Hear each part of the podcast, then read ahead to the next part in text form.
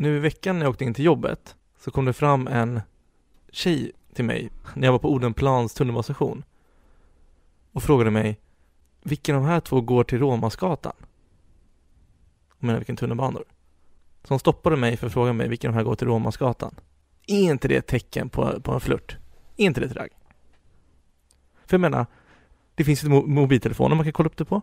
Det finns skyltar överallt på tunnelbaneperrongerna.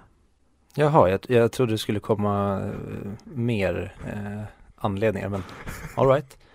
Jag, jag, jag, jag tycker det är kul hur med jämna mellanrum så hamnar vi in på att det här blir som någon slags, där jag ska tolka ditt datingliv.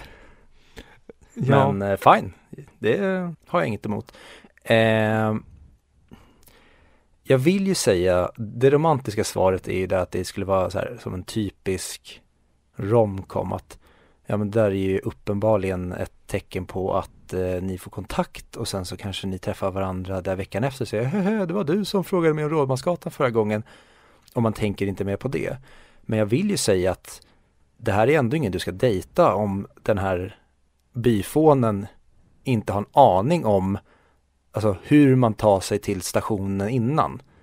Som du säger, vi har dels så finns det ju skyltar men idag också med all den här tekniken, alla har ju en smartphone och har du inte en smartphone så finns det jättetydliga kartor. Det känns som vi lever i det mest övertydliga samhället någonsin. Så jag vill ju säga att det här var en idiot som inte hade en aning om vad den sysslade med. Den var lite Rådmansgatan förstod inte att det var en station därifrån och bara kunde läsa skyltar så var det klart. Tyvärr, min dom är non-romantic scene. jag tror hon såg så här.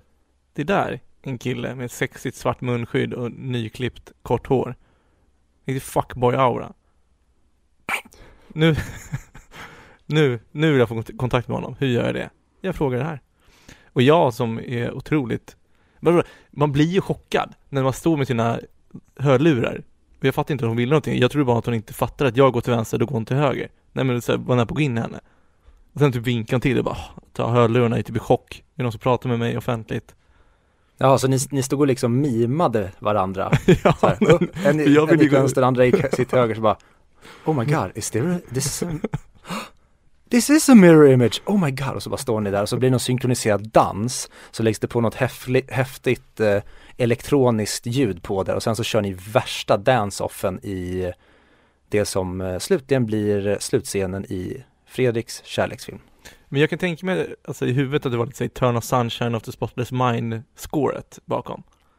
När vi gick där. Lite så var det. Jag har tyvärr noll recollection från eh, Jaha. hur det scoret var, tyvärr. Jag såg om den för typ en tre veckor sedan. Svinbra. Men ehm, nej, så min slutsats är helt klart att om man frågar en person sådär så är det ragg. Jag går ännu mer ut i ringhörnan som tycker att det där var en idiot för där borde ju också personen tänkt på att det är corona och att du kanske inte stannar en random person och ännu mindre trycker upp sig mot den och försöker mima den och sen tvingar den att säga vad Rådmansgatan ligger. Nej. Men det kan också vara det, för det vi- kanske aldrig sa att den gjorde. Alltså jag sa ju att det, ja, men det är den här som pekar på den som var bredvid. Den går nästa station Rådmansgatan mot TC. Fy fan, det där är jätte... Du, ditt riktiga svar skulle ju vara typ börja sjunga på eh, en helt ny värld. Du, du kan visa henne hela världen. Men vad hade varit den ultimata alltså, filmiska responsen där? Come with me if you want to live. Då hade det bara det var otäckt. Om vi skulle få verkligheten En- till en film. Ännu värre om du skulle lägga till eh, ett försök till en Arnold Schwarzenegger-röst. Att du bara Come with me if you want to live. Och sen bara Alltså där får man ju och, alltså nu i efterhand, eller, om det hade hänt och jag var liksom, och jag var sugen på att dejta, då hade jag verkligen kört den här. Eh, då hade jag skitit i jobbet den dagen och sjukanmält mig, sen hade jag sagt, jag ska också dit, för efter mig och sen hade, och sen hade vi fått se, antagligen så hade hon sagt, ja, eh, tack. Sen hade jag gått och satt sig i en annan perrong. Eller så kör du en annan klassisk film och tv-serie-line. Kommer du ihåg den som, jag kommer ihåg det var jättemånga i vår ålder när The- OC gick. Så var det många som körde på sin play ahead. Då kunde man ha som en textrad högst upp på sin profil där folk hade catchiga och eh, Ja, time out. fräcka grejer. Vi måste förklara, för det, det, när jag pluggade i Växjö så fick jag reda på att ingen utanför Stockholm har en aning om vad Playahead är. Det är sant. Ja, så du måste förklara det för dem. Eh, alltså det var Facebook innan Facebook och de sålde, tror jag sen, för väldigt mycket pengar. Det var typ fyra admin som hade det här. Det var, det var som ett Facebook fast mer ungdomligt. Mm. Så det var, vad ska man säga, någon slags F uppföljare till eh, Lunarstorm. Och för mig, jag- höll ju på med en grej när jag var, precis när internet drog igång där för mig, då fanns det någonting som hette Hogwarts.nu. Det var också precis som Playahead, precis som Lunarstorm, precis som Facebook, fast för Harry Potter. Så att istället för att du bara skapade en profil och det så blev du insorterad i ett elevhem och så. Men eh, det där kan vi prata om senare. Mm. Playahead i alla fall så kunde du ha på din profil, tänk er en Facebook-sida idag, högst upp kunde du ha en, en line då som men jag tror många ville ha för att representera vad de tyckte. Du, skulle framstå som lite witty och bildad och skön. Ja men det var liksom, vad ska man säga, din catchphrase helt enkelt för att inte göra det allt för krångligt, vilket jag redan har gjort det, men skit samma. Och när OC gick, då körde väldigt, väldigt många eh, Who are you? Och svar Whoever you want me to be. För att Ryan Atwood körde den i The OC. Och då tänkte jag att när hon stannade på perrongen, då kunde du sagt till henne innan hon ens frågar någonting så bara avbryter henne och säger Whoever you want me to be. Och så flåsar du bara för att du blir nervös. Men det är bara obehagligt. Se handsvetten droppa. Åh, nej. Jag hade kunnat, ja, nej. Nej, jag pass. Jag är världens, jag, jag hade aldrig, om, om man hade gjort en film där jag skulle vara som Will Smith i, vad heter den, Hitch va? Menar du när han är raggningsexpert? Exakt. Men om man hade Ja. gjort en Hitch-film men baserad på mig, då hade den typ spelats av han som spelar Newman i Seinfeld. Eller av han, han spelar George Costanza, en sån karaktär. Det, det hade varit jag som dating advisor. En neurotisk, stissig person som bara ger dåliga råd istället för bra. Men du hade ju varit han som Hitch lär upp i den filmen. Mm. Han som Ja, är kär i. Cameron Diaz blir det väl? Och sen när han kastar bort sin eh, andningsgrej, vad, vad kallas det nu igen? Inhalator. Ja. Det Men nu ihåg. återigen så är du rasist för det är inte Cameron Diaz men det är en blond, väldigt generisk eh, kvinna i den som han blir kär i. Är det inte Cameron Diaz? Har jag helt fel minne? 197 000 procent säker på att det inte är Cameron Diaz. Åh jävlar, det är Amber, Amber Valletta. Är ju såklart. Vad är hon med i förutom Hitch? Eh, Transporter 2, Gamer, Spy. Ja, inte jättemånga jävlar vad hon är lik ändå. Ja, ja, men eh, återigen har vi visat att vi är två extremt vita män som håller på att generalisera extremt många andra människor. Så att jag tycker vi eh, slutar med det här nu och så drar vi igång avsnittet. Vi kör.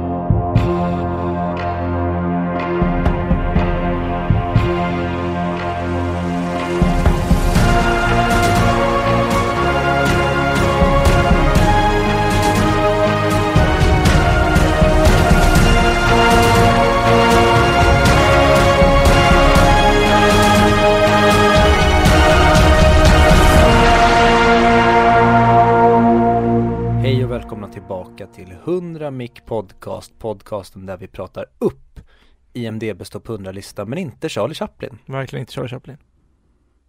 Tack där för din eh, entusiasm och eh, inlevelse Fredrik.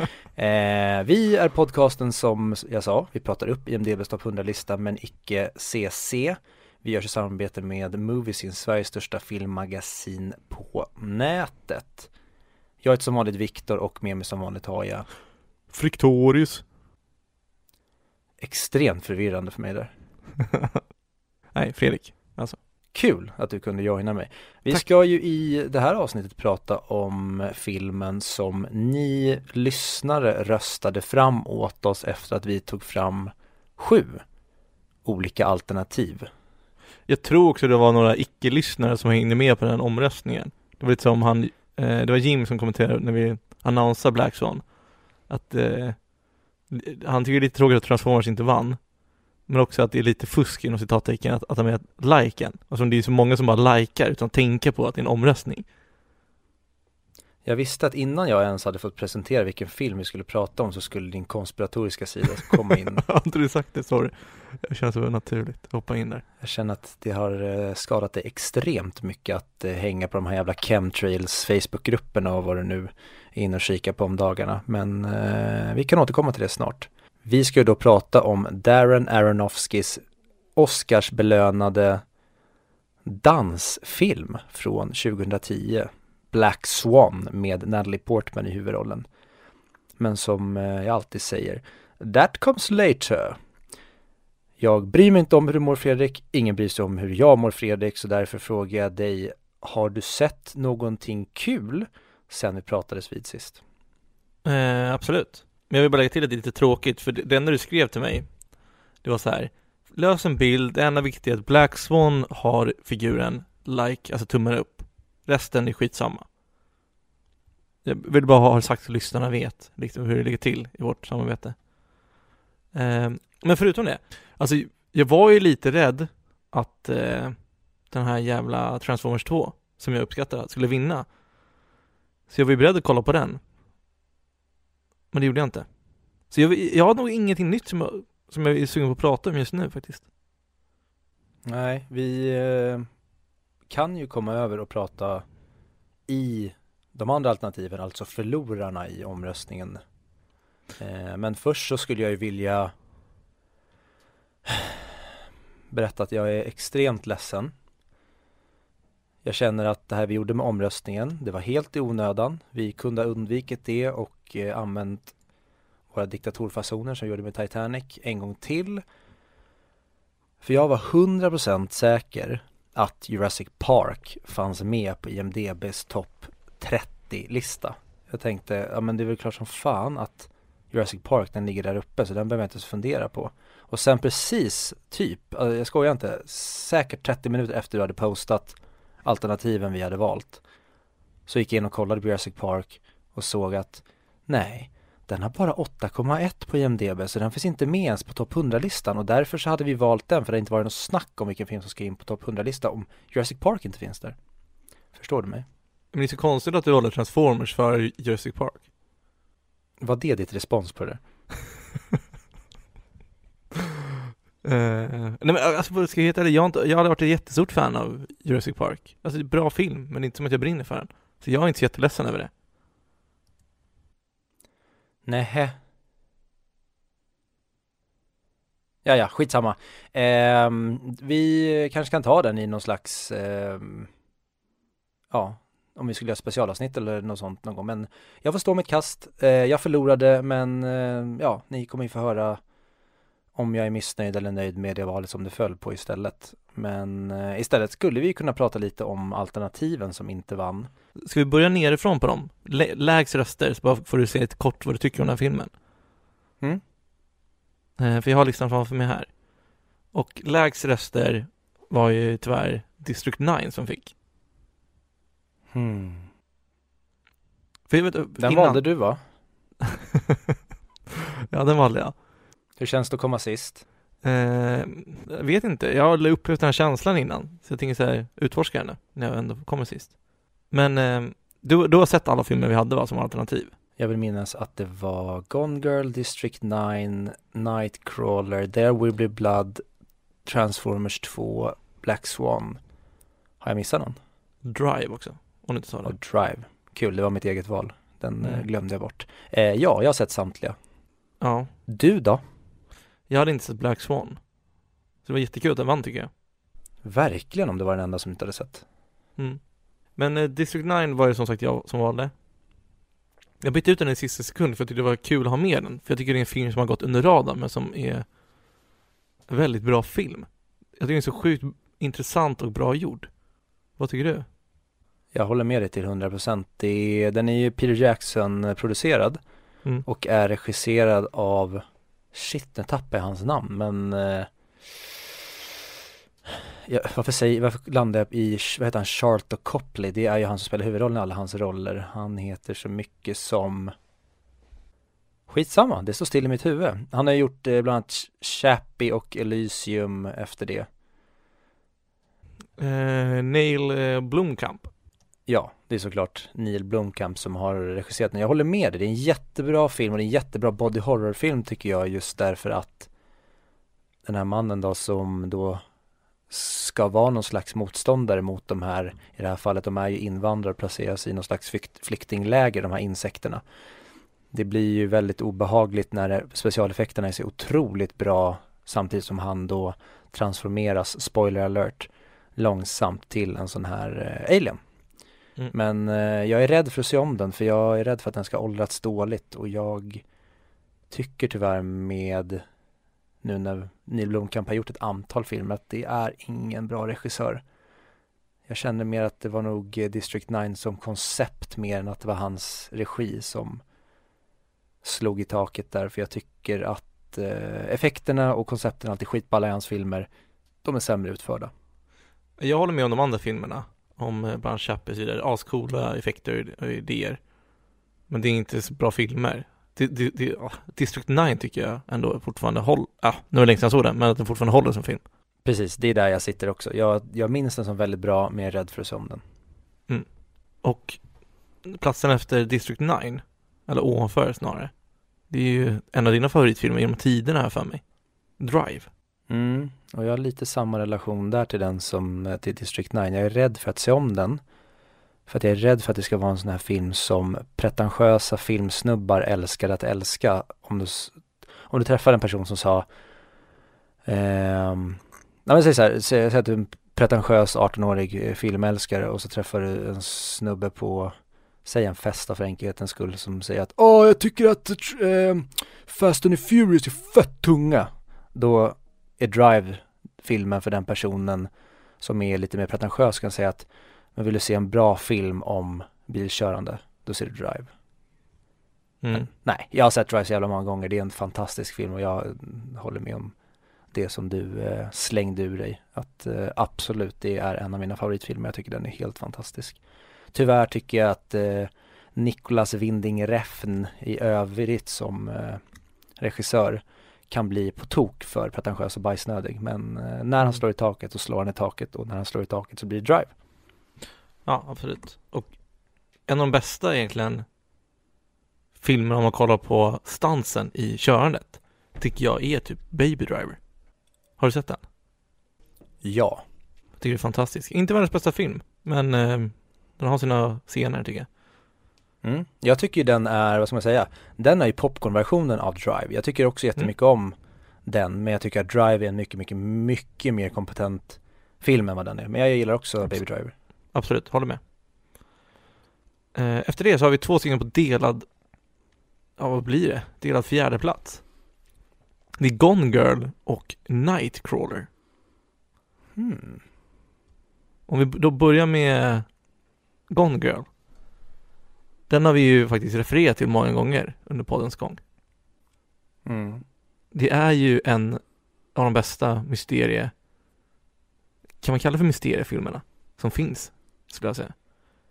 Eh, ja, det blir svårt att sätta in den i en kontext med andra mysteriefilmer för mysteriefilmer är så himla, det är som luddig genre. Det innebär egentligen att det bara egentligen ska finnas någonting där framme som vi ska ta reda på egentligen som vi inte vet mm. än eller att det finns ett mål men vi vet inte vägen än och det vet inte våran hjälte heller typ. Ish. Ja, det, men det kan ju se ut på väldigt, väldigt många sätt i mysteriefilm. Men jag eh, tycker ju att det här är kanske inte Finchers bästa, men det är nog min favorit av Fincher tillsammans med Social Network. Just därför att jag gillar sent 00-tal, tidigt 10-tal Fincher, det här superdigitala, extremt regisserade nästan ibland. Det blir liksom digital fotoporr eh, som man även har i eh, House of Cards. Det här där, där kameran verkligen den rör sig så himla mjukt och smidigt men superregisserat samtidigt som han bara är en mästare på takt och tempo och eh, Gone Girls manus och story i sig är så klockren i händerna på eh, en mästare som David Fincher. Så jag, nej, Gone Girl är helt fantastisk och som vi har pratat om i tidigare avsnitt när vi har pratat om den, den är så jäkla bra att se om med vetskapen om vad som ska komma eller vem som har gjort vad. Så jag tycker det är en, eh, det är en mångbottnad film så du bara sjunger om det. Ja, absolut. Och Fincher lyckas ju verkligen göra en bra filmversion av novellen som finns redan. Men däremot, jag tycker ju, den har inte samma omtidsvärde som till exempel Shutter Island. Jag tycker det- det finns inte så samma saker att leta efter. Samma ledtrådar som bara, ah, så där gjorde de där och då. Den har omtidsvärde absolut, men inte lika bra som ja, Shutter Island. Ja, jag kan ju tycka att de har lite olika Absolut. värden där, alltså just för att Shutter Island tycker jag så mycket om att se just hur alla andra beter sig och Shut, eller, Shutter, Shut, Shutter Girl, eh, Gone Girl, den tycker jag om att se om så mycket för att jag älskar hur den startar, vad vi vet, vad, vad då Amy Dunn vet och vad eh, Ben Affleck, vad heter hans? Nick Dunn heter han ju. Eh, vad hans karaktär inte vet. Sen också när hon väl kommer tillbaka hem och då vad vi ska göra med informationen som vi vet. Eller att till exempel i början så tror vi att Nick Dunn han är kanske protagonisten men det visar sig att han är ett precis lika stort rövhål som the bad guy. Alla, det är en film full av rövhål och det tycker jag lite grann också speglas i eh, Social Network där jag tycker att det är en film om massa olika rövhål. Det är bara grader i helvetet och det tycker jag, och samma sak med House of Cards. Det är bara massa rövhål. Eh, vi följer ett asshole men de som han tävlar mot är precis lika stora assholes så vi David Fincher är så jäkla bra på att göra så antihjältefilmer och eh, när hans filmer ser ut som de gör under tidigt 10-tal så är det porr för mig. Ja, och på tal om porr så skulle jag säga att Nightcrawler är nog min favoritfilm av alla vi hade med på den här listan. Den tycker jag är helt fantastiskt bra. Och där är ju verkligen huvudkaraktären eh, som spelas av, vad heter han? Jakob Gyllenhaal. Yes, exakt. Mr Gyllene Hallen. Han är som karaktär som är, han, är ju, han måste ju vara psykopat, men det är så här, man, det är äckligt men man vill fortfarande titta på det. Den känslan får jag av hela filmen. Det är så fascinerande. Jag kan inte sl- slita bort blicken.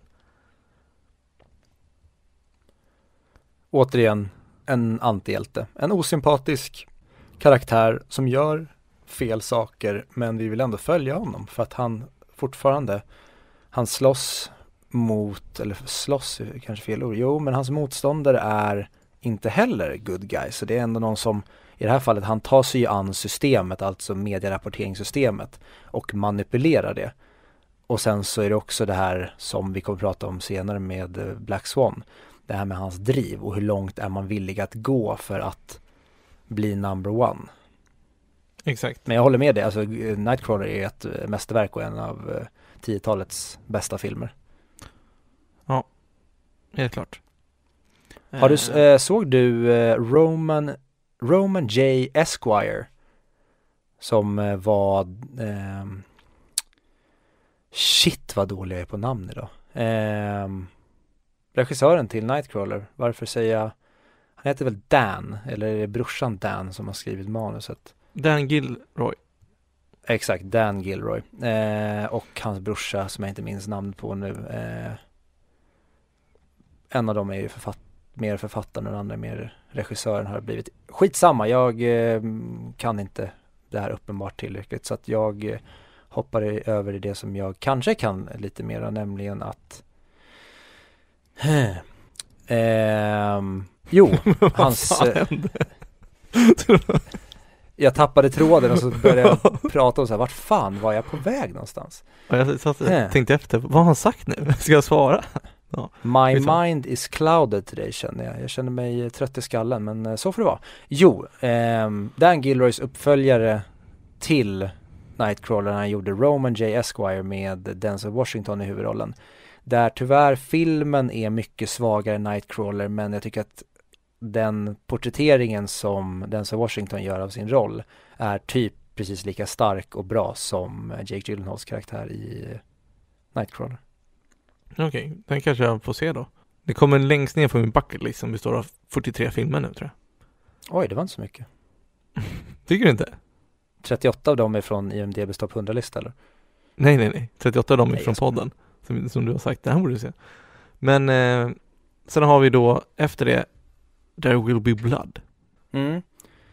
Och det som, varför, för det var jag som tog med den då som Mm. alternativ, det var just för att jag vill ju egentligen prata om eh, Paul Thomas Anderson, men eh, märkligt nog så har han inte med en enda film på IMDB's topp 100. Eh, och för er som inte har koll på vem eh, Paul Thomas Anderson är så är det ju regissören bakom, måste väl ändå, eller fan, ja, det är ju, ja, jag märkte ju nu direkt när jag skulle säga att han skulle vara mest känd för Magnolia men han är väl typ precis lika känd för There Will Be Blood som Magnolia. Han har även gjort eh, Boogie Nights som är en gammal klassiker. Han har även gjort eh, The Master. Eh, och hans senaste film var väl Phantom Thread som jag inte har sett och innan dess gjorde han Inherent Vice vill jag minnas att den heter som jag inte tyckte var något vidare. Men Paul Thomas Anderson är ju kanske, in, kanske den bästa men definitivt uppe där bland en av de bäst verkande regissörerna idag. Men han glider verkligen bakom mainstream, alltså snacket. Han är inte den som jag säga, Aftonbladet film gillar att prata om utan han är mer kanske filmnördarnas eh, gullegris. Men eh, fruktansvärt frukt, fruktansvärt bra regissör och eh, There Will Be Blood måste väl ändå klassas som, ja precis som jag sa innan, men det är också en av 10-talets absolut bästa filmer. Och det är lite kul för om vi kollar nu på många av de som vi har valt Mm. så är väl typ nästan alla från 10-talet. Ja, Nightcrawler, Gone Girl, Black Swan var 2010 väl? D- District 9 Mm. 2009? Ja, det vill jag säga. Ja, 2009. Det, det Will Be Bloody 2008 eller? Drive typ 11, ska jag gissa på. Jaha, jag ville säga 2011, There Will Blood, men eh, det kan mycket väl vara 2008. Ja, Gud vad bra att vi sitter här och poddar och så har vi ingen aning på eh, årtal. Men så får det vara ibland. Vi, eh, Noipod har gjort sig kände att de har ju sin tagline Vi kan podda utan Google och det är väl bra om man försöker att podda utan att behöva sitta och kolla upp allting hela tiden. Men ibland så får man fuska när kärnkontoret hjärnkontoret tar semester mitt i inspelning. Eh, och sen typ en av de bästa verkande regissörerna idag. Michael Bay har gjort Transformers 2 så kom tvåa i omröstningen. Eh, wow, cool CGI, coola explosioner. Ettan är lite bättre än tvåan skulle jag säga, men tvåan är så här lite, du vet, går mellan fingrarna. Så det hade varit kul att få med den på topp 100-listan. Den borde ju ha blivit Oscarsnominerad i alla kategorier men de, jag tror, jag, vet inte, jag tror de typ glömde den. Skämt åsido, Transformers hade ju seriöst kunnat få en Oscar-nominering för specialeffekter och, och soundtrack. Men det fick Tvåan vet jag inte. första eller? Fick första det? Jag har ingen aning men jag vill säkert säga det. Nu ska vi se. De fick alltså tre stycken nomineringar första. Det var Best Achievement in Sound Mixing, Best Achievement in Sound Editing och Best Achievement in Visual Effects, men de vann inte. Så det var typ det jag sa. Ja, jag kan hålla med om alla. Jag tycker det är svinballt ljudmixat framförallt när de gör sina let, tänkte leta efter ordet. Så här, hmm, vad, vad är det de gör? Jo, de transformar ju. Vad bra Mm. att det låg där rakt framför mig. Stupid, stupid idiot. Och eh, vinnaren i vår omröstning, även om, ja, vinnare och vinnare, folk likar ändå. Men jag kan gå med på och släppa konspirationsteorin och säga att den vann ganska överlägset. Och det är filmen vi Men ska om du prata skulle om. vilja dra igång en konspirationsteori, vad tror du att det är som har skett här då? Algoritmer som polariserar folk till höger och vänster. Har gjort vad då? Vadå? Vad är det de har gjort? De har fått folk att rösta trots att de inte vet att de röstar. Så att någon har fått upp det här inlägget och bara tryckt på like. Ja, och det inte är läst. De har stödlikat. Hmm. Och så här är många som har likat, så de märker ingenting om jag smyger in min like också. Like. Så det är inga porrbottar som har likat? Jag tror inte. Jag gick igenom några. Det är väldigt många, det är några sketchiga konton som har likat, som typ har så här en bild, tre vänner. Mm. Då vill jag att du eh, outar dem nu så kommer du få extremt mycket skit och dömas för förtal. Jag pledge the fifth.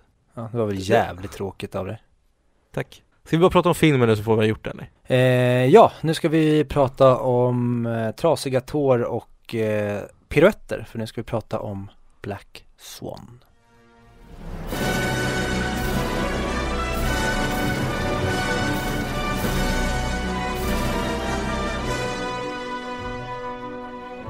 Och nu, Federico Bilbergo, har vi tagit oss hela vägen fram till veckans film.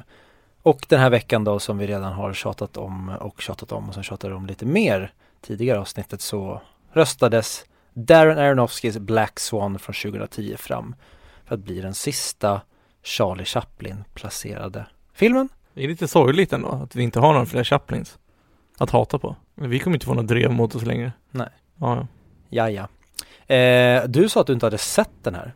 Jag har inte sett den här innan vi spelade in, nej. Eller Jo, jag hade sett den innan vi spelade in. Jag hade inte sett den innan, inför vi, vi skulle spela in. Jag, eh, jag hade inte hört så mycket om den om jag ska vara ärlig.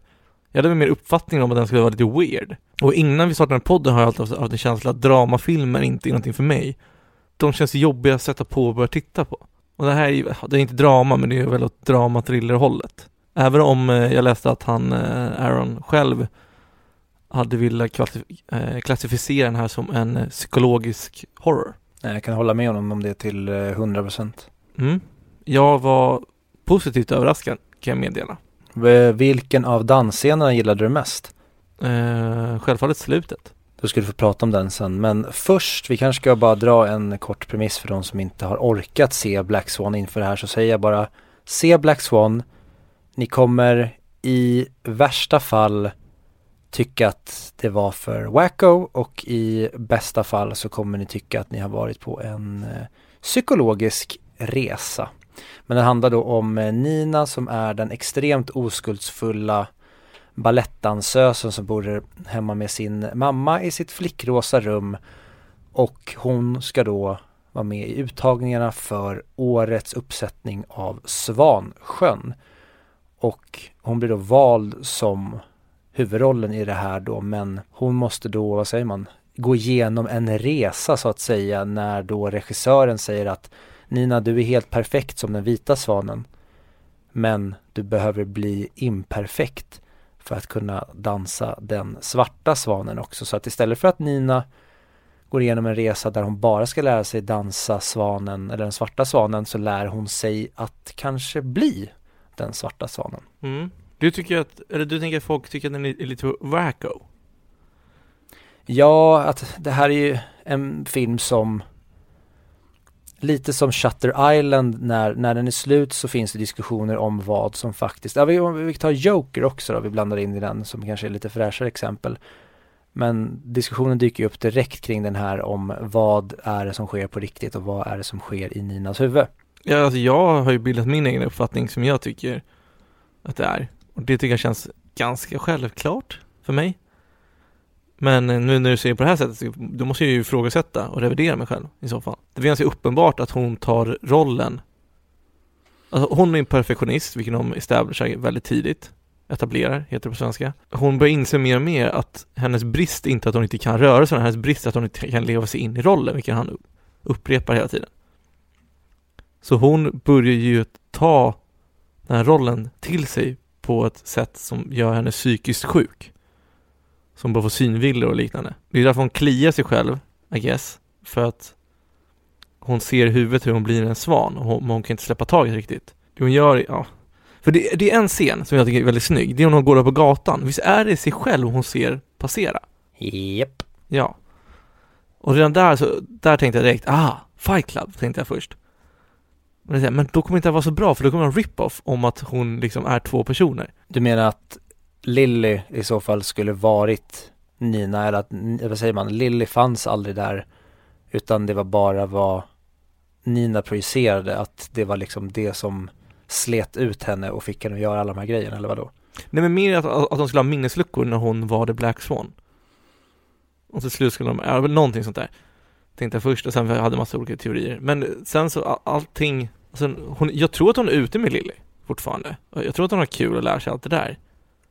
Men jag tror på något sätt, jag tror inte att hon vill sabotera på samma sätt som Nina föreställer sig själv. Utan det tror jag är ett sätt att få henne att bli The Black Swan.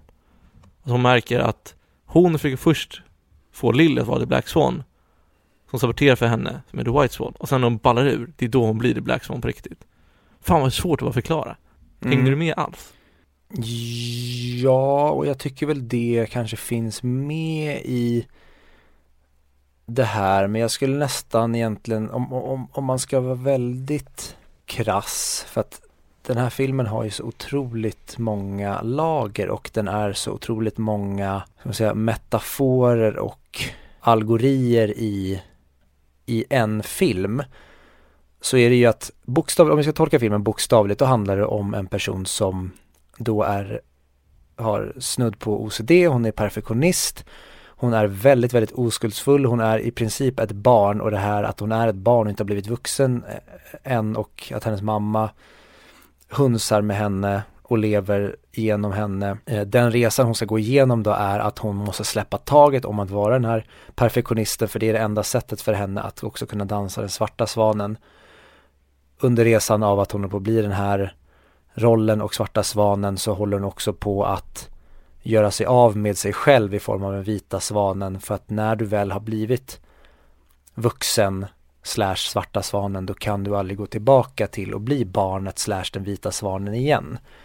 Lite som det är i Svansjön att den vita svanen till slut dör vilket eh, Nina inom citationstecken gör i slutet eller så gör hon det faktiskt i slutet. Det är också upp, öppet för tolkning och nu kommer jag ranta på här och, och det kommer säkert bli att vissa saker vävs in i varandra.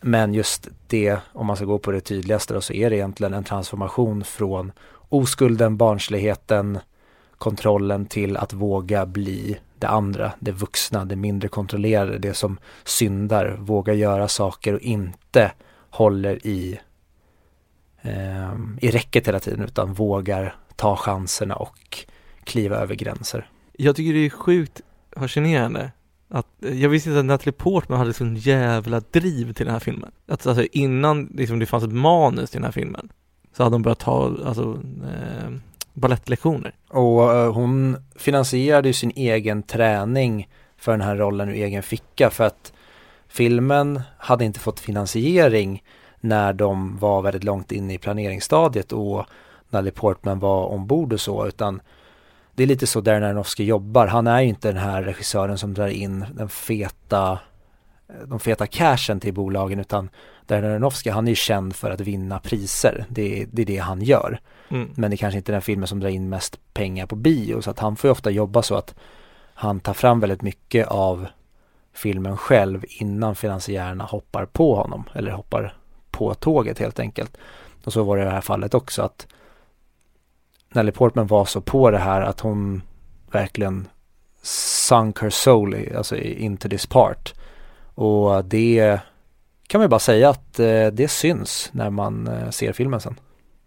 Mm. Jävlar vad bra hon är. Tydligen, hon var ju, alltså hennes pris för bästa kvinnliga skådespelerska, det hon vann ju det på allt. Mm.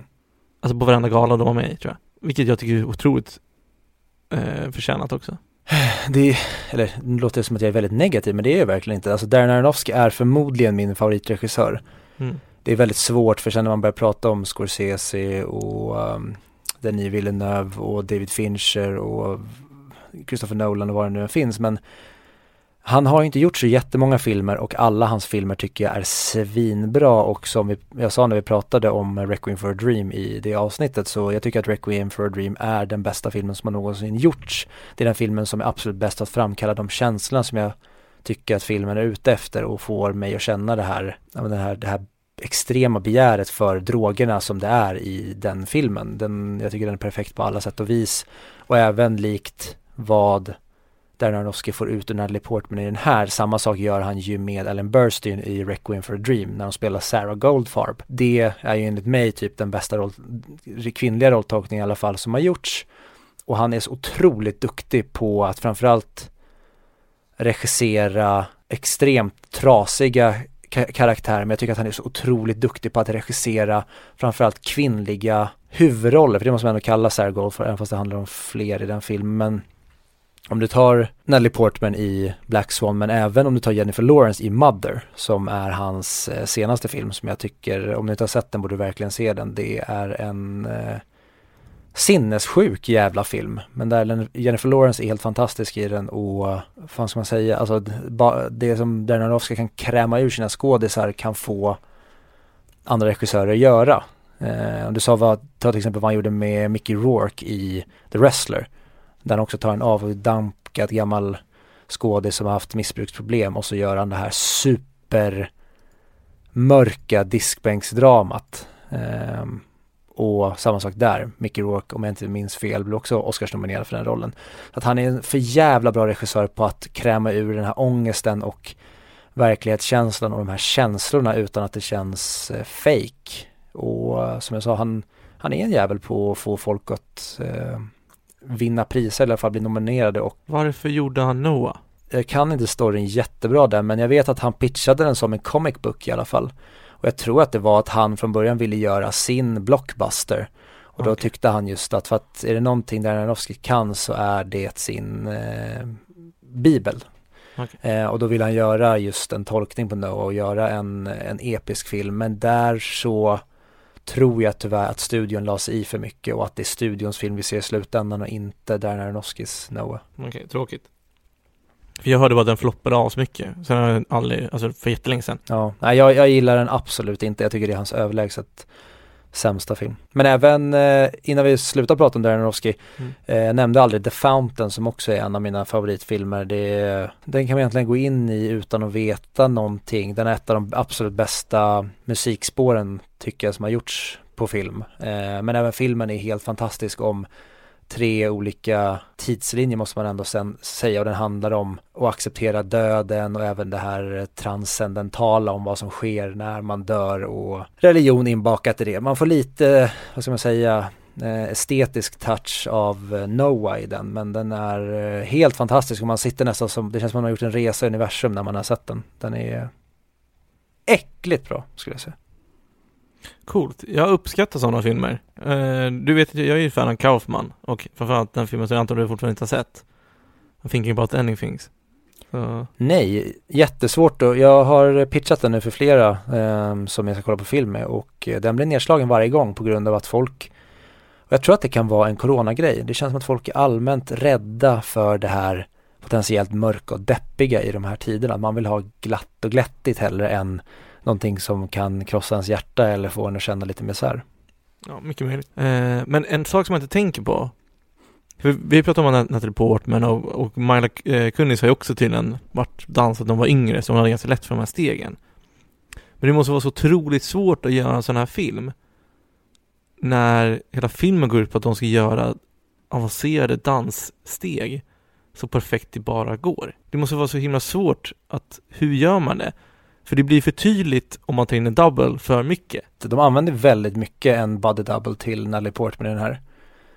Men de höll henne typ gömd under award season för att de inte ville att det skulle komma ut att de vill egentligen få det att se ut som att Natalie Portman gör i princip allting själv. Mm. Men de använder sig väldigt mycket av en professionell dansare som gör de mest avancerade grejerna istället för Natalie Portman. Så att Natalie Portman kunde fokusera på framförallt skådespeleriet. Um, men det är också en grej som jag tycker är så himla briljant med den här filmen, det är just kamerarbetet. Tänkte mm. du på hur sinnessjukt mycket speglar är i den här filmen? Och speglar som står mitt emot varandra, alltså de här dansrummen, det är ju minst två väggar som är spegeltäckta. Och du ser aldrig kameran. De gömmer det helt fantastiskt i, och när du även går in i deras loger, i Ninas rum, alltså hon jobbar väldigt, väldigt mycket med att stå framför speglar i den här filmen. Men kameran gömmer sig så extremt jävla snyggt. Men undrar hur mycket det är, för när Sarah Lane heter hon som är dansaren, eh.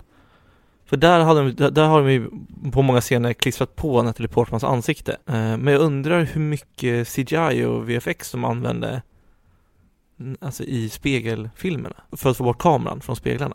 Dels, jag är ju ingen expert på det här, verkligen inte, men jag tror att de jobbar med klippa bort kameror det ur speglar är inte någonting superavancerat längre eller ens för, för tio år sedan. Jag kan ha fel där, men jag tror att det är precis som Fincher till exempel i uh, Social Network är att man ser inte hur jäkla mycket specialeffekter som är med i filmen för att de är så himla bra gömda och i den här är Darren Aronofsky, han är fantastisk i där han vet var CGI's begränsningar ligger. Som till exempel när hennes hud börjar, eh, mm. när, liksom, när den börjar bli stickig. Han vet precis hur man ska använda det där när de inte har Alltså dels de kanske finansiella musklerna att använda hur mycket specialeffekter som helst men även där, där, där vi får inte tappa den här verklighetskänslan. Allting måste kännas på riktigt och down to earth hela tiden och det tycker jag de gör så jävla bra i den här. Ja, men det är också så här, det, det, är ganska tacksamt på det sättet att den ska ju inte se verklig ut samtidigt som den ska se verklig ut. Alltså, med det sagt, vi alla ska ju förstå att det här är någonting hon ser i huvudet. Så det gör ingenting om det ser 100% perfekt ut eller inte. Till skillnad om man faktiskt skulle förvandlas till ett monster. Trots det, det är ju fortfarande svinbra. Jag tror att man ändå alltså, tar med, med en nypa salt på ett annat sätt. Så oavsett om det, nu är 90, om det är 98% perfekt så ser det ut att vara 100% perfekt just för att det ska inte vara riktigt. Var det någon speciell eh, scen du tänkte på? Men det är, det är väl framförallt alltså i slutet när hans ögon blir och eh, och han verkligen blir svanen samtidigt som det är den scenen tänker jag på och när hon tar ut kvisten ur huden. Alltså jag tycker de är helt fantastiskt gorgeous, de scenerna. Ja. ja men det är de. Att jag får ju body horror känsla, alltså creepiness när hon tar ut taggen ur ryggen. Jag jämför det med den där indiska filmen när han får myror som kryper eller vad det var. ja. Ja, nej men det är fantastiskt, jag håller med. Fantastiskt. Du kan inte göra ett psykologiskt drama om besatthet och om vad som händer med ditt psyke.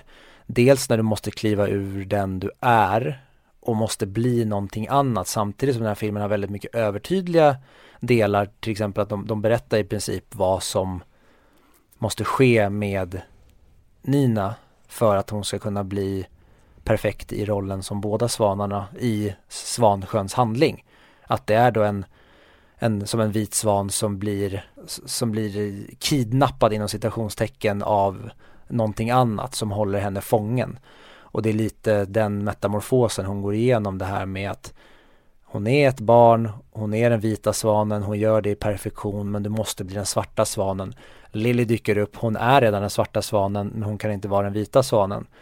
Och så börjar Nina se, egentligen fast hon själv är sin största motståndare, allting ligger i hennes egna händer. Alltså om hon tar i, om hon kan gå igenom den här förändringen, då kommer hon att bli precis allt det hon vill vara, nämligen stjärnan på balletten. Men det mm. krävs också att hon måste lägga allting som hon är bakom sig och bli någonting helt annat. Hon måste släppa kontrollen och perfektionen och sluta vara mammas flicka och bli en kvinna istället för det är det det handlar om. Att kunna vara sexuell och förförisk. Och det tycker jag också är en jättebra grej som man kan glida över i hur bra eh, Vincent Cassells roll är, alltså Thomas, regissören. Mm.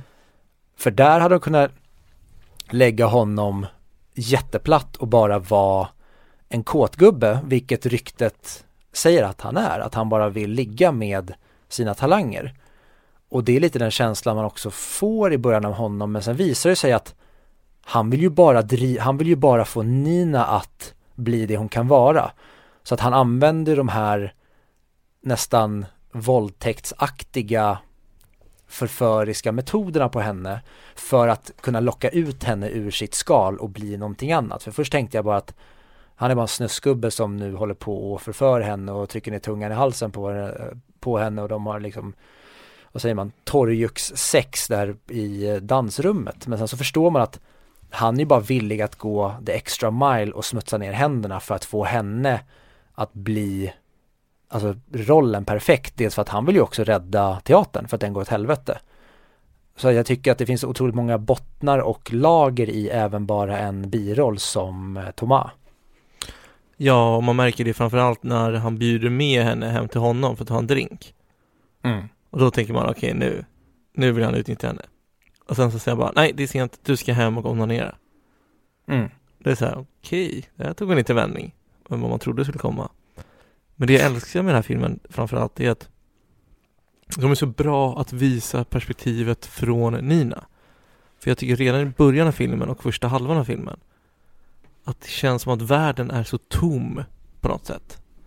Den, den känns så ensam, den världen de visar där. Och det, det är så det måste kännas för Nina också, för hon skiter i allting. Alltså likt Whiplash karaktären så skiter hon i allting förutom att vara så bra som möjligt på ballett och sin mamma.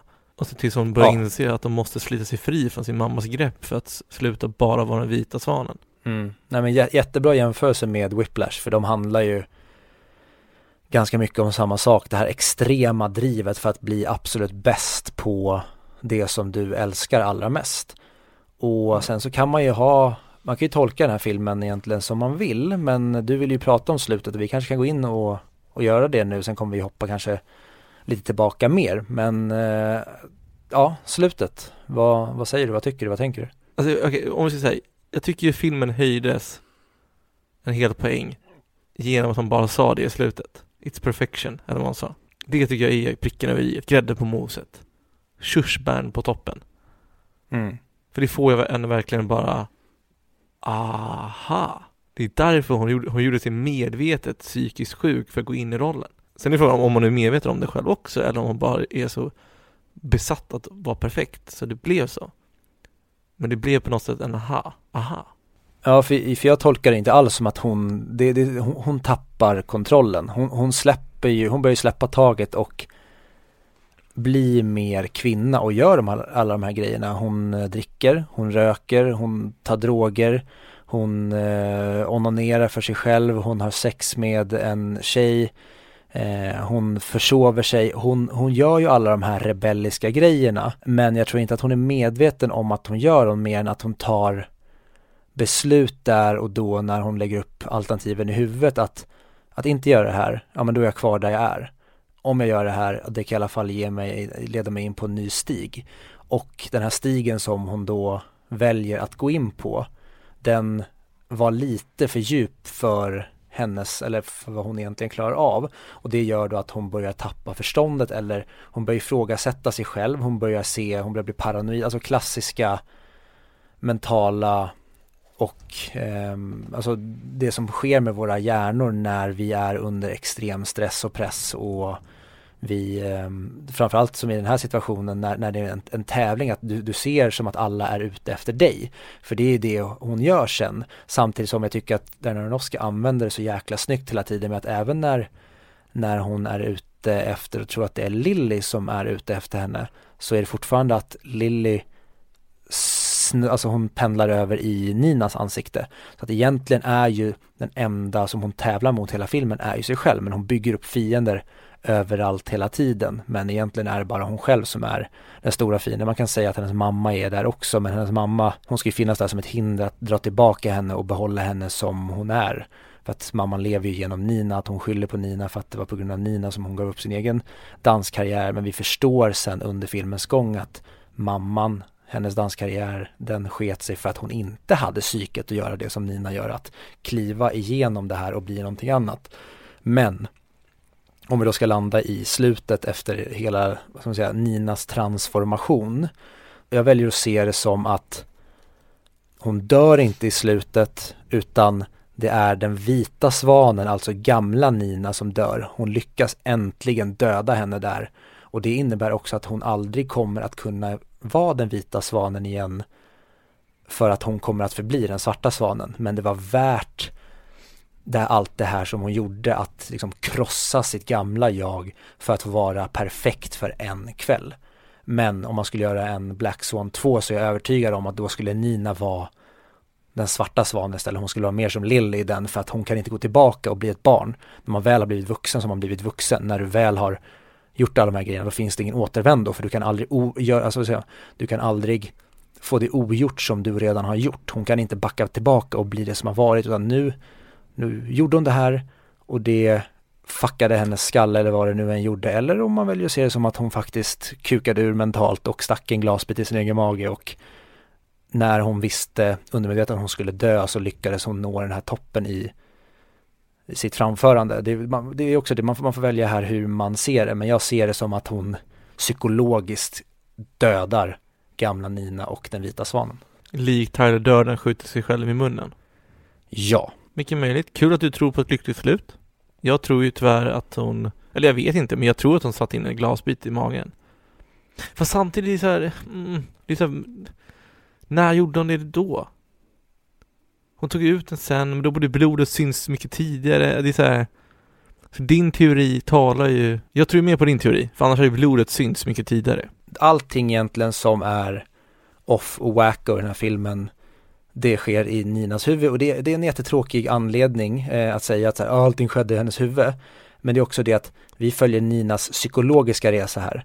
Den fysiska resan, den behöver vi aldrig göra för att det handlar bara om utseende men den får vi också se. Om du kollar på Nina i början när hon ser ut så var typ 15 bast kontra i slutet där hon har blivit en riktig kvinna. Den gör hon ju också och där jobbar ju Darnowski svintydligt med färger. Om du kollar på hela filmen så i början Nina hon är klädd i rosa, vitt, hennes rum är rosa, vitt, det är ljust, det är oskuldsfullt, det är barnsligt.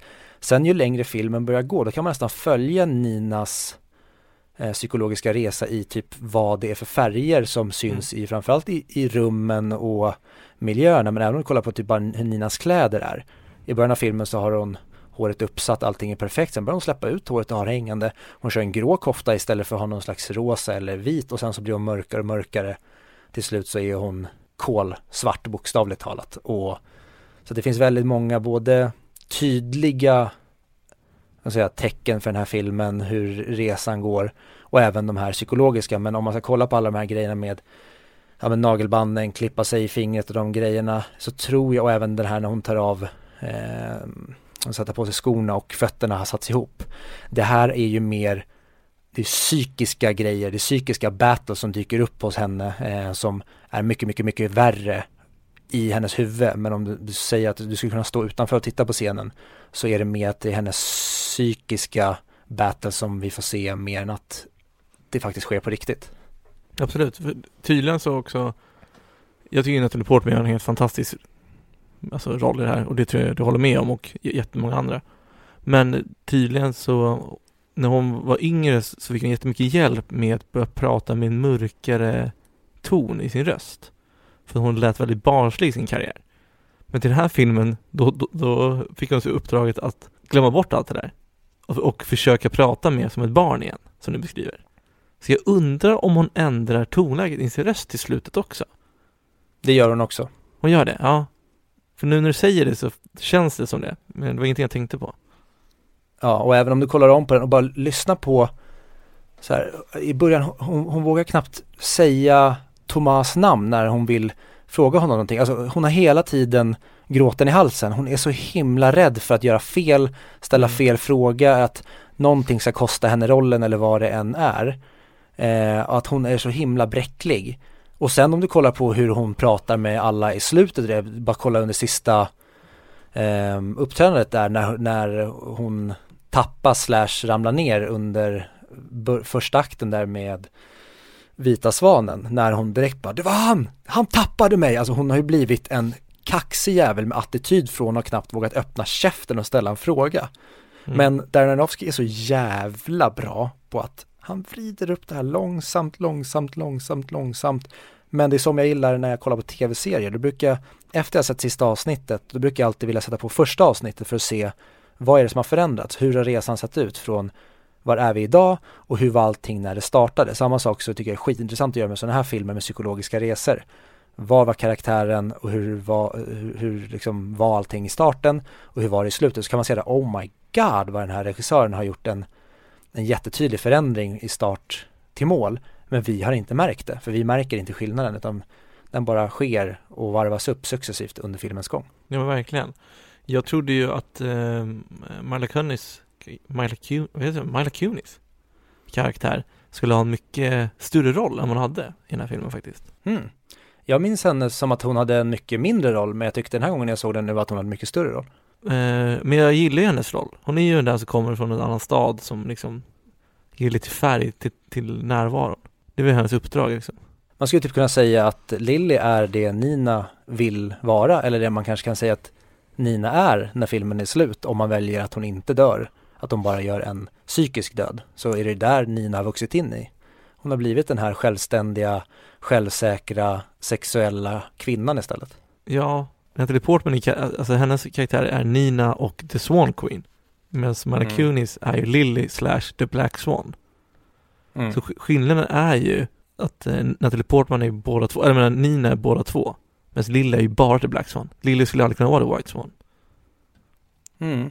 Och ponera då att, eh, för Lily säger att hon kommer från San Francisco, eller någon säger det i alla fall. Mm. Ponera att Lily har gjort samma transformation i San Francisco och nu så prövar hon vingarna och flyttar till New York. Det är kanske Ja. någonting som potentiellt Nina gör efter den här filmen om det skulle göras en sån. Att hon gör sin fysiska resa då och sticker någon annanstans bort från sin kontrollerande leva genom Nina-mamma. Jag hade ju hellre, helst velat se det som, ja, mycket möjligt, men jag gillar ju din syn på det hela, som jag börjar köpa mer och mer. Och jag hade ju helst velat att, för man hade ju kunnat hävda om att hon är schizofren eller att hon har massa problem nu. Men att allt det där är över nu. Det, var bara, det, det där var hennes jobbiga resa, att komma i kontakt Mm. med sig själv. Att hitta sina egna känslor på vad hon vill och vad hon kan. Så nu har hon gjort den här hemska resan som var att hon såg monster och att hon, hennes hud förvandlades och allt möjligt. Det är alla, alla de här metaforiska tecknen på att du blir vuxen, som du beskrev det. Nu kan hon både hämta ut en performance av The White Swan, för det har hon levt hela sitt liv. Men hon kan framförallt även vara The Black Swan. Och Mm. att hon mer är The Black Swan, precis som mer Lily, som du sa, nu när hon lever. Men hon minns fortfarande hur det var att vara The White Swan, så hon, hon kan fortfarande spela det på scenen. Den är så himla öppen för tolkningar och det är det jag Mm. tycker är så himla briljant med den och sen även det här med den vad man nu, hur man nu väljer att se slutet.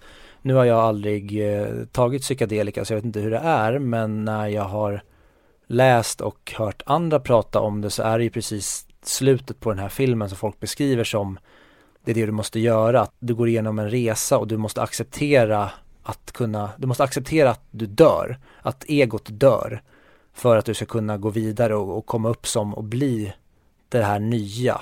Eh, och det är precis det jag tycker slutet gör det med att Nina, först när hon kan acceptera att hon dör, det är då hon först alltså kan gå igenom och bli den nya på andra sidan. I då en potentiell, om man skulle se vad som händer efter filmen. Boom. Nej, så att jag, eh, det här är en av mina favoritfilmer. Jag tycker att den är helt fantastisk. Den är den är verkligen perfekt och jag älskar den också ännu mer, inte bara för att det är ett psykologiskt drama utan för att, som Darren Aronofsky beskrev själv, att det är en skräckfilm också. Det här är min typ av skräckfilm, precis som vi pratade om med Alien eller The Shining eller även en av mina favoritfilmer, eh, Midsommar.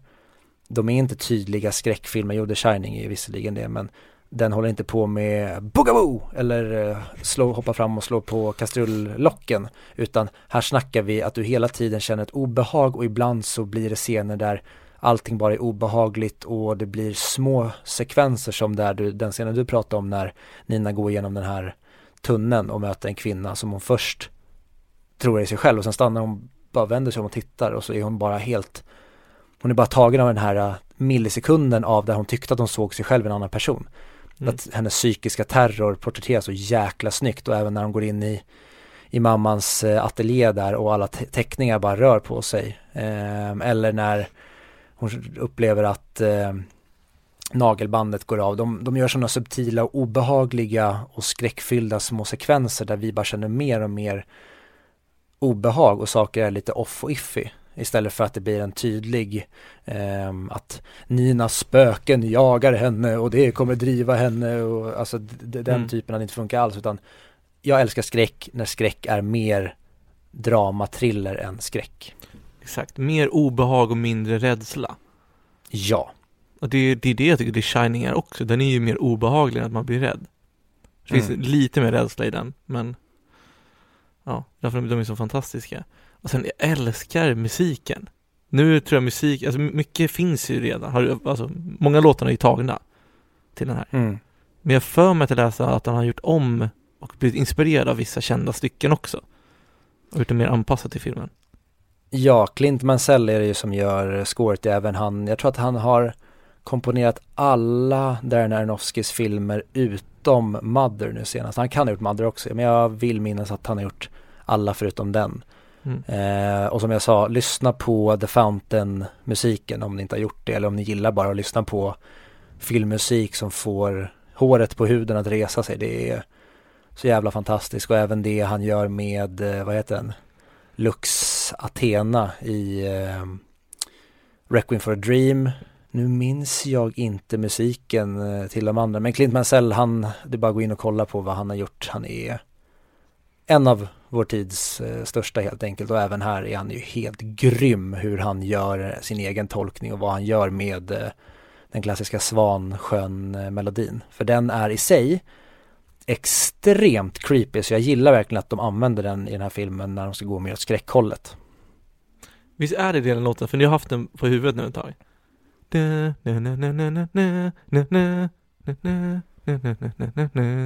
Vilken fan är det då? Du tänker på ne ne ne ne ne ne ne ne ne ne ne ne ne ne ne ne ne Det var den jag sjöng. Nej du sjöng väl ne ne ne ne Det gjorde jag. Men jag tror jag sjöng samma som dig fast mycket, mycket snabbare. Ne, ne, ne, ne, ne, ne, ne. Ne, ne, ne, ne, ne, ne, ne. Ja, nu tappar jag bort det. Du får lyssna på det när vi klipper sen. Ja. ja, ja, men sen även, eh, jag kommer inte ihåg vad han heter förnamn typ, men eh, Libatik är eh, cinematografen i den här och han har fotat alla Aronofskys filmer förutom The Wrestler. För då tror jag att han fotade Iron Man eh, 2008. Mm. Men om man bara kollar på Darren Aronofsky, hur, vad han har för foto i sina filmer så är det också porr, porr, porr och bara en jävla massa porr. Och det är det, alltså Clint Mansell, Libatik eller hur han nu eh, uttalas och Darren Aronofsky, det är verkligen som att, ja men, som i Requiem for a Dream, skjuta lite tjack upp i armhålan för mig. Nej men med- det sagt, jag vet, jag vet inte riktigt vad mer jag ska säga om den här filmen. Eh, en grej in, som jag också vill slänga in det är ju ljudläggningen i den här. Alltså ljuden bara när, hur, hur väl allting låter när det knakar och knäcks. Hur de jobbar, när, när Nina till exempel knäcker sina fötter eller när hennes ben bryts när hon har den här psykosupplevelsen. med den. Mm. Alltså hur de jobbar med ljudläggningen, att allt är så här, ah, jag vill inte höra, stäng av, ta bort. Eh, men även mamman eh, är också, hon är ju extremt bra som den här, vad ska man säga, fångvaktaren. Eh, och bara obehaget när hon har köpt en tårta och säger att det är vår favoritsmak. Eller Ja. när hon tar lite tårta på fingret och stoppar in i Ninas mun. Då får man verkligen en tydlig bild av, din dotter är lite för gammal för att ni ska kunna vara så här tajta med varandra. Mm, Man märker det är någonting som är fel där. Det är lite creepy. Mm. Men också så tycker jag det är intressant med hon som kliv, Beth, som kliver ut i trafiken och bryter sina ben. Först så tänkte man att det var han som hämndes på något sätt. Men sen, min gissning är att hon, likt Nina, var lite psykiskt borta. För det var det som krävdes för att vara så perfekt som hon var. Så att när hon märkte att allting föll samman och det enda hon har levt för, då var hon, då bara fick hon någonting fel i huvudet. Någon, någon spärr som försvann. Mm. Jo men det, det, det, det kan man ju se och det, det finns ju så jäkla många filmer som har gjort det men även när man ser i ja, Du och jag har hållit på med, med idrott, man ser där att du kan vara hur stor talang som möjligt. Det spelar ingen roll hur mycket alltså, ren bolltalang du är. Har du inte skallen och psyket då kommer du aldrig komma någon vart. Och det ser man ju på dem även i den här filmen att den stora utmaningen är ju psyket och som man ser på eh, Beth, eh, Winona Ryders karaktär, hennes psyke klarade av det hon utsattes för när hon fick vara stjärnan men direkt när hon då blir utkickad och upptäcker att hennes tid på tronen är över ja då kapsejsar hela jävla psyket och slutar med att hon försöker ta livet av sig. Ja, wow. Men trots det så når den inte hela vägen för mig. Den får en stark 9 av 10. Jag är ändå extremt nöjd med det. Jag vet inte vad som krävs för att vara en 10 av 10 men det känns så här, ah, det är någonting som inte får mig att tycka att det är en film som jag sätter där uppe bland gudarna. Skitsamma. Eh, mick osäker, den är väldigt hög. Typ, den är säga, den är inte ens med. Sjukt. För 40 mick? Det är ändå Mm. väldigt bra. Ja men det är en stark 9, alltså det är ju på gränsen. Och jag Mm. har inte så många tior. Jag tror jag kanske kommer ha 15 tior som jag, som jag gett ut under vår resa. Mm. Så, 40 mick i alla fall. Jag förstår. Nej, jag, det här är en 10 av 10 film för mig som jag sa, en av de bästa som har gjorts tycker jag. Men återigen så när jag väl kommer summera vilka filmer jag håller som fullpoängare så kommer det vara väldigt många och jag kommer ha sagt väldigt många märkliga, det kommer säkert vara så här 20 filmer som alla ska vara på topp 10 till slut. Men eh, därför safear jag idag och säger att det här är en 20 mick istället. Så jag tycker den, den hör definitivt hemma bland de 20 bästa filmerna men ska jag börja välja bland mina 20 favoriter så blir det jävligt svårt för jag vet inte ens hur jag ska placera den här med bara Aronofskys filmer. Att Requiem for a Dream är min solklara etta men jag vet inte hur den här står sig mot The Fountain. Är skitsvårt. Svårt som fan men den är helt fantastisk och jag tycker det är en av de bästa rollprestationerna jag sett av Natalie Portman. Eh, jag hade gärna pratat mer om Natalie Portman i ett annat avsnitt. Men eh, hon kommer ju eh, snart på listan igen när vi ska prata om Leon the Professional. Mm. Jag trodde att du skulle säga, när vi ska prata om Star Wars, prequels. Ja, då med. Yes, eh, ja, så det var ju det för eh, den här veckan helt enkelt. Eh, nästa vecka, vet du vad vi ska prata om då? ja, Ja, men berätta då. ja. Vi ska prata om Back to the Future, eh, som är en Steven Spielberg-film, men inte han som regisserar, utan det är Robert Zemeckis. Snyggt. Och för er som vill se Back to the Future så går den då att se om du har Amazon Prime, Netflix eller HBO Nordic. Men för er som eh, inte har det så kan ni hyra den på eh, YouTube Movies, SF Anytime, Rakuten TV, iTunes, Google Play och Blockbuster. Jag såg även att man kan, eh, det står i alla fall att man ska kunna se den om man har ett Viaplay-konto utan extra kostnad. Ja men för fan, fortsätt skriva till oss. Nu, det var jättemånga som engagerade sig i omröstningen, vilket var jättekul. Och kommenterade. Sen att Alex är ond och vill se, vi tvinga på oss Transformers 2, det är en annan femma. Det tar vi sen. Men eh, vi finns som vanligt på Facebook, Twitter, Instagram. Vi svarar på det mesta, förutom på stackars Jims kommentar på vår Facebook-post. Vad var det då? Det var när han skrev eh, Förstår inte hur klassikern Transformers 2 inte kunde ta hem jordskredssegern och sen underskrev han By the way så är det typ fusk att ha med alltså like-knappen som alternativ då det oftast blir den som vinner. Därav är det många som gör sådana omröstningar som väljer att inte ha med tummen upp.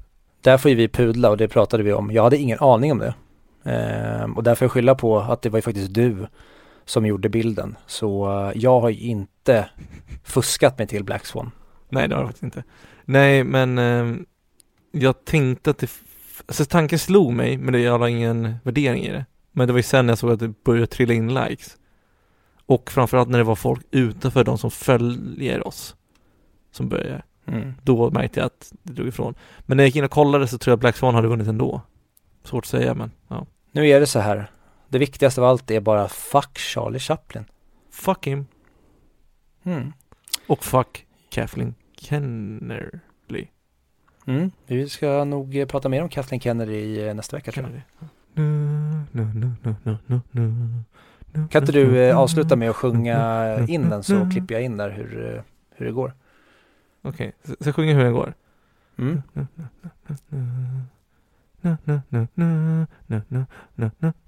Nej, jag kan Det har gått Jo! Det var ju den! Sjung den!